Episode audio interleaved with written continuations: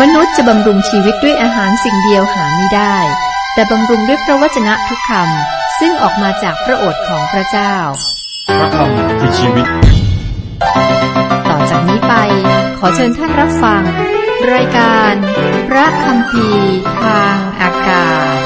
คุณผู้ฟังครับวันนี้ เราศึกษาพระธรรม ผู้วินิจฉัย เป็นหนังสือที่ต่อจากพระธรรมโยชูวา ตั้งแต่ โมเสสนำอิสราเอลจากการเป็นทาสในอียิปต์นั่นก็เป็นหนังสืออพยพ จากการเป็นทาสแล้วก็มาอยู่ในทินทุรกันดารพระเจ้านำชนชาตินี้ครับ ในหนังสือกันดารวิธีต่อจากนั้นก็ผ่านเหตุการณ์หลายอย่าง มาถึงหนังสือเฉลยธรรมบัญญัติ โมเสสก็จากไปอยู่กับพระเจ้า ผู้นำต่อมาคือโยชูวา ก็นำอิสราเอลเข้าในแผ่นดินแห่งพระสัญญา มีการศึก มีการแบ่งดินแดน ให้กับ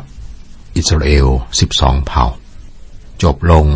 ด้วยการสิ้นชีวิตของโยชูวา ก็มาถึงหนังสือผู้วินิจฉัย บทที่หนึ่งที่เราศึกษาผ่านไปนะครับ เป็นรายงานความคืบหน้า ของความล้มเหลว ที่เกิดขึ้นกับเผ่าต่างๆ ผู้วินิจฉัยบทที่สองครับ คนอิสราเอลถูกตำหนิเพราะการไม่เชื่อฟังของพวกเขา ข้อหนึ่งฝ่ายทูตของพระเจ้าได้ขึ้นไปจากกิราถึงโบคิม และท่านกล่าวว่า เราได้ให้เจ้าทั้งหลายขึ้นไปจากอียิปต์และได้นำเจ้าเข้ามาในแผ่นดินซึ่งเราปฏิญาณไว้แก่บรรพบุรุษของเจ้า เราว่าเราจะไม่หักพันธสัญญาที่เราได้มีไว้กับเจ้าเลย ข้อสองข้อสามและเจ้าทั้งหลาย อย่าทำพันธสัญญากับชาวแผ่นดินนี้ เจ้าต้องทำลายแท่นบูชาของเขาเสีย แต่เจ้ามิได้เชื่อฟังบัญชาของเรา เจ้าทำอะไรเช่นนี้เราฉะนั้นเรากล่าวได้ว่าเราจะไม่ขับไล่เขาเหล่านั้นออกไปให้พ้นหน้าเจ้า แต่เขาจะเป็นหอกข้างแคร่ของเจ้าแต่พระของเขาจะเป็นบ่วงดักเจ้า เชื่อว่าทูตของพระเจ้าคือองค์พระคริสต์พระเจ้าปรากฏในรูปที่พวกเขาเห็นได้ แม้ว่าพระองค์สามารถสนองตามความต้องการของคนของพระองค์เสมอ พวกเขาก็ไม่ได้เชื่อฟังพระองค์นี่คือการเริ่มต้นประวัติศาสตร์ที่ล้มเหลวของอิสราเอลพวกเขาได้ผิดพลาดซ้ำๆตามวงจรของการละทิ้งพระเจ้า การทำบาป การถูกกดขี่ ให้รับใช้ศัตรู การกลับมาหาพระเจ้าโดยการกลับใจใหม่ ได้รับการช่วยกู้โดยผู้วินิจฉัยที่พระเจ้าแต่งตั้ง แล้วก็กลับมาเชื่อพระเจ้า เป็นวงจร ซ้ำๆอย่างนี้นะครับ พระเจ้าทรงให้เกิดผู้วินิจฉัยข้อ 16 พระเจ้าทรงให้เกิดผู้วินิจฉัย ผู้ช่วยเขาทั้งหลายให้พ้นมือของผู้ที่ปล้นเขา ทุกครั้งที่คนอิสราเอลตกต่ำจนถึงระดับต่ำสุด พระเจ้าก็ให้เกิด ผู้วินิจฉัยคนหนึ่ง เพื่อช่วยกู้พวกเขา บทที่สามหัวเรื่องหลัก การละทิ้งพระเจ้าครั้งแรกและครั้งที่สองพระเจ้าช่วยกู้คนอิสราเอลออกจากการเป็นทาสโดยทางผู้วินิจฉัย คือโอนีเอง เอฮุดและชัมกา คนอิสราเอลได้แต่งงานกับคนคานาอาน คนฮีไวคนอาโมไรคนเปรซี คนฮีไวและคนเยบุส ซึ่งอยู่รอบๆพวกเขานะครับ เขาได้ทำบาปหรือพระเจ้าและปรนิบัติพระบาอัลพระเจ้าก็ช่วยกู้เขาจากการเป็นทาสโอดนีเอลเป็นผู้วินิจฉัยคนแรกได้มาช่วยกู้อิสราเอลคุณสมบัติเดียวที่โอดนีเอลมีอยู่ดูเหมือนเป็นลูกเขยของคาเล็บเพราะไปแต่งงานกับลูกสาวของคาเล็บนะครับ คนที่สองก็คือเอฮูด เป็นผู้วินิจฉัยคนที่สองได้มาช่วยกู้คนอิสราเอลจากการรับใช้เอกโรนกษัตริย์ของโมอับ คุณสมบัติของเขาคือถนัดสาย ซึ่งช่วยให้สามารถเฝ้ากษัตริย์ โดยปกปิดมีดที่ซ่อนอยู่ได้ครับ คนที่สามที่เป็นผู้วินิจฉัยคือชับกา คนนี้ครับเชี่ยวชาญการใช้ประตักวัว ท่านก็ใช้เป็นเครื่องมือทำสงครามกับคนฟิลิเตีย เพื่อช่วยกู้คนอิสราเอล คุณผู้ฟังครับสนุกกับผู้วินิจฉัย คือว่าผู้วินิจฉัยทุกคนมีข้อบกพร่อง มีนิสัยแปลก ซึ่งผิดปกติ ซึ่งพระเจ้าใช้นะครับ ผู้ได้ใช้ทำให้เห็นว่าพระเจ้าสามารถใช้ใครก็ได้ครับ ที่เต็มใจจะให้ใช้ การไหว้รูปเคารพของคนอิสราเอลทำให้ต้องปฏิบัติศัตรูข้อหนึ่งถึงข้อสามต่อไปนี้เป็นประชาชาติ ที่พระเจ้าทรงให้เหลือไว้เพื่อใช้ทดสอบบรรดาคนอิสราเอลผู้ซึ่งยังไม่เคยประสบสงครามในคณาอัน แต่เพียงทรงให้ชาติพันธุ์คนอิสราเอลเข้าใจเรื่องการสงคราม เพื่ออย่างน้อยพระองค์จะได้ทรงสอนแก่ผู้ที่ยังไม่ทราบมาก่อน คือเจ้านายทั้งห้าของพวกฟิลิเตีย คนคานาอันทั้งหมด ชาวไซดอนและคนฮิไวผู้อาศัยอยู่บนภูเขาเลบานอน ตั้งแต่ภูเขาบาอัลเฮอร์โมนจนถึง ทางเข้าเมืองฮามัด เราพบว่าคนอิสราเอลแต่งงานกับคนคานาอัน คนฮีไวคนอาโมไรต์คนเปริสซี คนฮีไวและคนเยบูส พวกเขาแต่งงานเข้ามาอยู่ในเผ่าเหล่านี้นะครับ ซึ่งพระเจ้าได้ห้าม กษัตริย์ทั้งห้าของฟิลิเตียและเผ่าอื่นๆ ที่บอกถึงในตอนนี้ครับ เป็นศัตรูของคนอิสราเอล และเผ่าอื่นๆที่บอกถึงในตอนนี้ก็เป็นศัตรูของคนอิสราเอล เมื่อเราอ่านพันธสัญญาเดิมต่อไปนะครับศัตรูเหล่านี้ก็ปรากฏครั้งแล้วครั้งเล่ากับ ก็เป็นเหมือนน้ำในเนื้อของคนอิสราเอล ข้อ5ถึงข้อ 7 ดังนั้นแหละคนอิสราเอลจึงอาศัยอยู่ในหมู่คนคานาอัน คนฮิตฮิตไทคนอามอไรคนเปรซีคนฮิวายและคนเยบูสเขาไปสู่ขอบุตรสาวชนเหล่านั้นมาเป็นภรรยา และยกบุตรสาวของตนให้แก่บุตรชายของคนเหล่านั้น และได้ปรนิบัติพระของเขาเหล่านั้น คนอิสราเอลได้กระทำความชั่วในสายพระเนตรพระเจ้า ลืมพระเยโฮวาห์พระเจ้าของตนเสีย ไปปฏิบัติพระบาอันทั้งหลาย และพวกพระอัฏฐารดแทนที่จะขับไล่คนขนานออกจากแผ่นดิน อิสราเอลก็แบ่งที่ดินกับพวกเขาแทนที่จะรักษาความเชื่อและนำสการพระเจ้าเอาไว้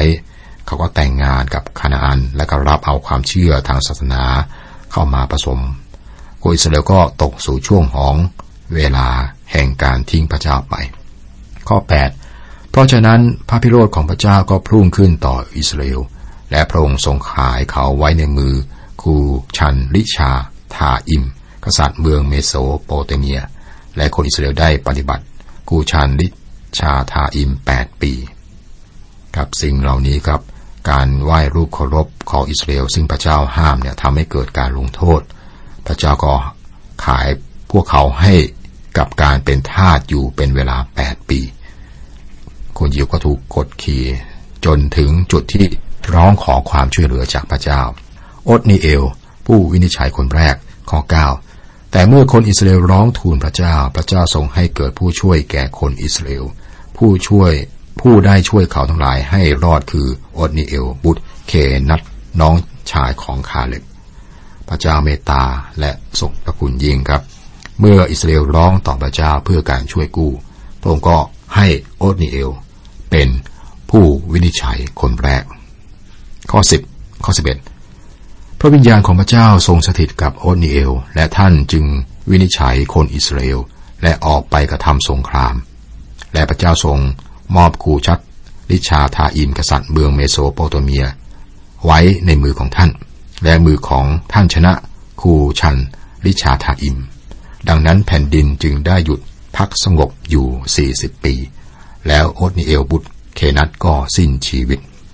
โอตนิเอลเป็นผู้วินิจฉัยคนแรกและดีคนหนึ่ง ไม่มีข้อตำหนิอะไรเกี่ยวกับตัวท่าน ท่านได้ช่วยคนของท่านจากการกดขี่ของคูชันริชาธาอิม แห่งโมเสสโปเตเมีย ท่านเองไม่เก่งนะครับ ไม่ได้เป็นผู้นำของอิสราเอลเพราะว่าความสามารถก็ยังไม่โดดเด่น แต่เพราะว่าท่านเป็นลูกของน้องชายของคาเล็บและแต่งงานกับลูกสาวของคาเล็บแต่ว่าพระเจ้าก็ยังใช้ พระเจ้าใช้คนธรรมดา นี่เป็นเหตุที่พระองค์สามารถใช้เราได้ครับ เราก็ธรรมดาธรรมดา ใช้ได้ ผู้วินิจฉัยทุกคนเป็นคนเล็กน้อยนะครับ ในหนังสือเล่มนี้ครับคุณผู้ฟังครับเป็นคนเล็กน้อย ไม่มีคนยิ่งใหญ่เลยสักคนเดียว คิดว่าพระเจ้าใช้คนเหล่านี้เพราะว่าพวกเขาแปลก ความแปลกของเขาเนี่ยทำให้พระเจ้าใช้พวกเขา ชีวประวัติของโอนิเอลนะคือเป็นลูกของเคนัตผู้เป็นน้องของคาเล็บ พระวิญญาณของพระเจ้าลงมาเหนือท่านและช่วยคนอิสราเอลจากการถูกข่มเหง ส่วนตัวก็ไม่มีอะไรที่เด่นพิเศษในชีวิต ชีวประวัติส่วนใหญ่ก็เป็นอย่างนี้นะครับ โอเนเอลเป็นคนธรรมดาที่พระเจ้าทรงใช้ พระเจ้าสามารถสัมผัสชีวิตคนธรรมดาของเรา และทำให้มีคุณค่าได้ นี่คือบทเรียนนะครับ ผู้วินิจฉัยอีกคนหนึ่ง ซึ่งพระเจ้านำมาช่วยคนอิสราเอลก็คือเอฮุดเอฮูดนี่มีความสามารถน้อยมากนะครับ ไม่พบว่าท่านได้ทำอะไรนอกจากฆ่าเอกโรนที่ทำได้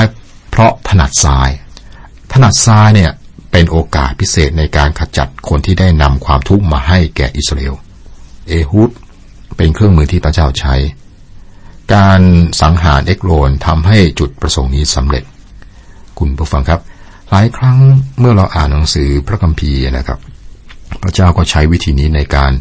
จัดการกับความผิดความบาปเพื่อช่วยมนุษย์ ชีวิตของคนจำนวนมากได้รอด เพราะว่าสิ่งที่เอฮุดได้ทำ ข้อเท็จจริงที่น่าทึ่งคือว่า ข้อได้เปรียบอย่างเดียวที่ ผู้วินิจฉัยเอฮุดมีคือถนัดซ้าย นี่ก็เป็นบทเรียนว่า เราไม่ต้องมีความสามารถพิเศษใดนะเพื่อพระเจ้าใช้ได้ ดูในสมัยหลังๆนะครับ ผู้ที่ทำงานของพระเจ้าไม่ว่าจะเป็นวิลเลียมแครีนี่อดีตก็เป็นช่างทำรองเท้าที่จนจนนะครับดไวท์ แอลมูดี้ก็การศึกษาน้อยมาก สองท่านนี้กับประวัติศาสตร์ บอกว่าโอ้โห มีผลงานมากมายกับนำความรอดนำข่าวดีทำให้คนได้รับการปลดปล่อยด้านจิตวิญญาณมาก พระเจ้าชัยครับ เช่นเดียวกับสมัยของผู้วินิจฉัยที่เรากำลังศึกษานี้ พระเจ้าก็ใช้คนธรรมดา ซึ่งต้องการให้พระองค์ใช้ เพื่อพระองค์จะสำเร็จใน การช่วยเหลือประชากร พระเจ้าก็สามารถใช้เราถ้าเราต้องการ เรามาถึงผู้วินิจฉัยคนที่สามคือชัมกาในข้อ 31 ครับ ภายหลังเอฮูดมีชัมกาบุตรอานัตผู้ใช้ประตักวัวฆ่าคนฟิลิเตียเสียหกร้อยคน ท่านก็เป็นผู้ช่วยอิสราเอลให้รอดด้วยเหมือนกัน ในกรณีนี้ครับไม่ใช่คนนี้ที่น่าทึ่งนะแต่เป็นวิธีการของเขาที่น่าทึ่ง ตัวไม่น่าทึ่งแต่วิธีการ คือใช้ประตักวัว เป็นอาวุธหยาบๆนะคนอิสราเอลไม่มีอาวุธเหล็กเลยเลยท่านใช้สิ่งที่ท่านมีอยู่ ประตักวัวสามารถถวายแด่พระเจ้าถ้าอยู่ในมือที่ถูกต้อง พระเจ้าใช้ไม้เท้าของโมเสสพระองค์ใช้ก้อนหินในสลิงของดาวิดและโคคัตก็มีแต่เพียงได้และเข็มเท่านั้น เด็กคนนั้นมีเพียงขนมปังห้าก้อนกับปลาสองตัว สิ่งเหล่านี้ครับ ถวายแด่พระเจ้า นี่เป็นบทเรียนสำหรับเรา ไม่ว่าเรามีอะไร ถ้าเราจะถวายแด่พระองค์พระองค์ใช้สิ่งเหล่านั้น คิดถึงผู้วินิจฉัยสามท่านที่บอกไว้ในบทนี้ครับ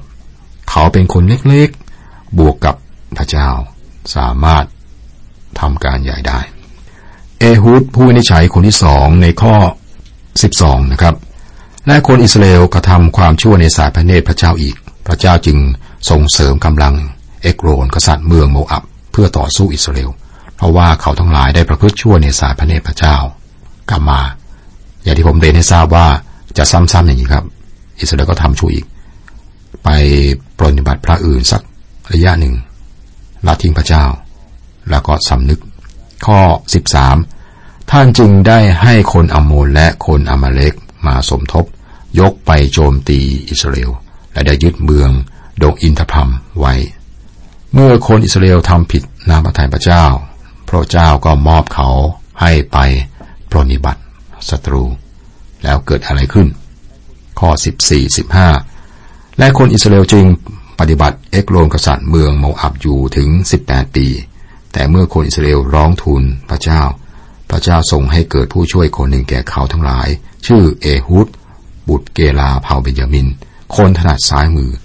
คนอิสราเอลให้ท่านเป็นผู้นำสวยไปมอบแก่เอกโลนกษัตริย์เมืองโมอับอิสราเอลก็ร้องทูลพระเจ้าครับ และพระเจ้าก็ให้เกิดผู้ช่วยคนหนึ่ง คือใครครับคือเอฮุดบุตรเกลาเผ่าเบนจามิน ถนัดซ้าย สิ่งเดียวที่คนนี้มีพิเศษก็คือถนัดมือซ้าย ก็จะ มีข้อต่อไปจากข้อ 15 ยาวไปถึงข้อ 23 นะครับ ข้อ 15 10ข้อ 16 ถึงข้อ 23 เอฮุดได้ทำดาบสองคมไว้ประจำตัวเล่มหนึ่ง ยาวสองหนึ่งเน็บไว้ใต้ฟ้าใต้ผ้าที่ต้นขาขวา เขาก็นำสวยไปมอบแก่เอกโรนกษัตริย์เมืองโมอับ ฝ่ายเอกโรนเป็นคนอ้วนมาก และเมื่อเอฮุดมอบสวยเสร็จแล้วท่านจึงไปส่งคนที่หาบ หามสวยนั้น และตัวท่านกลับไปจากรูปเคารพสลักที่อยู่ใกล้กิลอาทูลว่า ข้าแต่กษัตริย์ ข้าพระบาทมีข้อราชการรับที่จะกราบทูลให้ทรงทราบ กษัตริย์จึงมีบัญชาว่าเงียบๆบรรดามหาเล็กที่เฝ้าอยู่ก็ทูลลาออกไปหมด และเอฮูดก็เข้าไปเฝ้าท่าน ขณะนั้นท่านประทับอยู่ลำพังในห้องเย็นชั้นบนของท่าน และเอฮูดทูลว่าข้าพระบาทมีพระดำรัสจากพระเจ้าถวายฝ่าพระบาท ท่านจึงลุกขึ้นจากพระที่นั่ง เอฮูจึง เอฮูดก็ยื่นมือซ้ายชักดาบนั้นออกจากต้นขาขวา แทงเข้าไปในท้องของเอกโรน ดาบจมเข้าไปหมด ทั้งด้ามไขมันหุ้มดาบไว้ ท่านเอกโรนก็ไม่ชักดาบออกจากท้องของท่าน ของโสโครกออกมา แล้วเอฮูดออกไปที่เฉลียง ปิดทวารห้องชั้นบนด้านกุญแจเสีย นี่คือสิ่งโหดร้าย ชื่อของท่านแปลว่าขนแดงและถนัดซ้าย ทำดาบสองคมเล่มหนึ่ง ซ่อนเอาไว้ใต้ชายเสื้ออทางด้านขวา สมัยนั้นครับทุกคนถนัดขวา และก็จะค้นด้านซ้าย เพื่อดูว่าพกอาวุธหรือไม่ครับ ท่านก็เฝ้าเข้าเฝ้ากษัตริย์ได้ เพราะว่าเป็นคนที่นำสวยมาถวาย เอกโรนี้ในพระคัมภีร์บอกว่าเป็นกษัตริย์อ้วน หลังจากที่เอฮุดได้เข้าเฝ้าแล้วก็แกล้งทำเป็นว่ามีข้อราชการลับที่จะทูล กษัตริย์ก็บัญชาทุกคนออกไป คิดว่าจะได้ฟังเรื่องลับที่สุด เมื่อโอกาสเหมาะครับเอฮุดก็ชักดาบออกมาแล้วก็แทงกษัตริย์ แทงเหมือนกับแทงหมู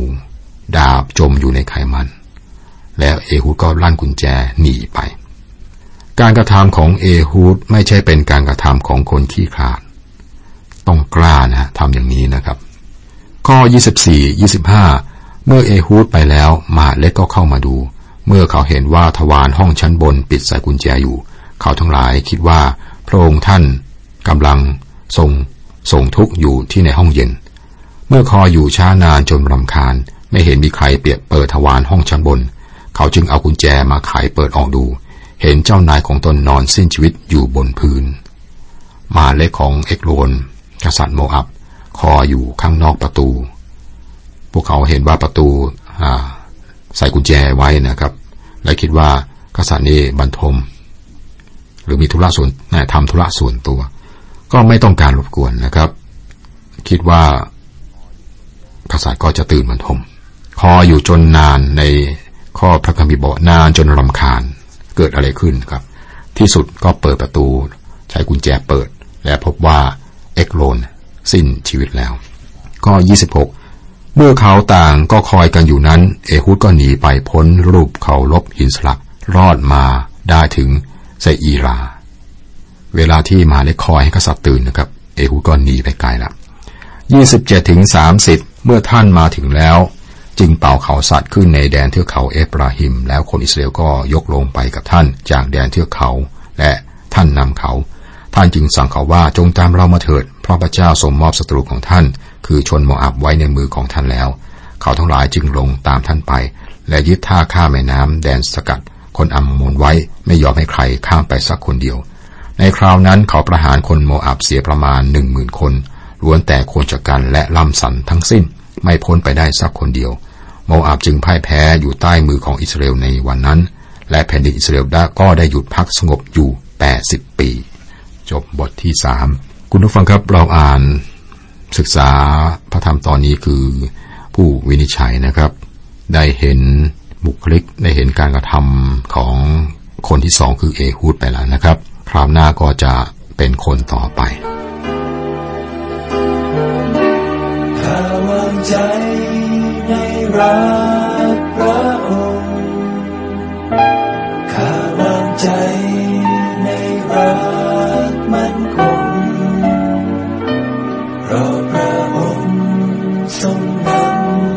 ธอไป ไม่หวั่นไหววางใจพระองค์ข้าจะทำตามน้ำพระทัย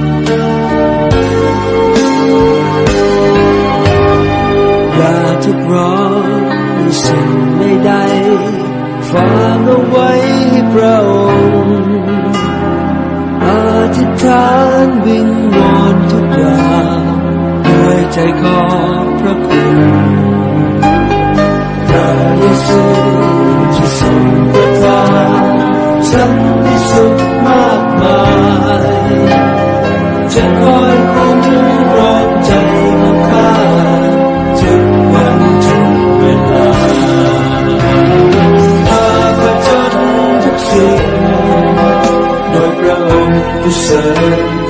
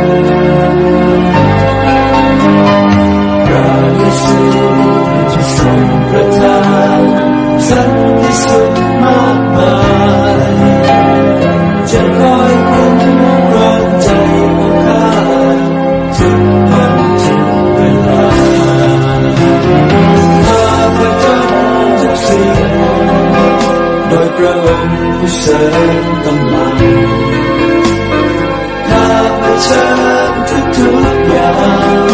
ด้วยความหวังในทางพระ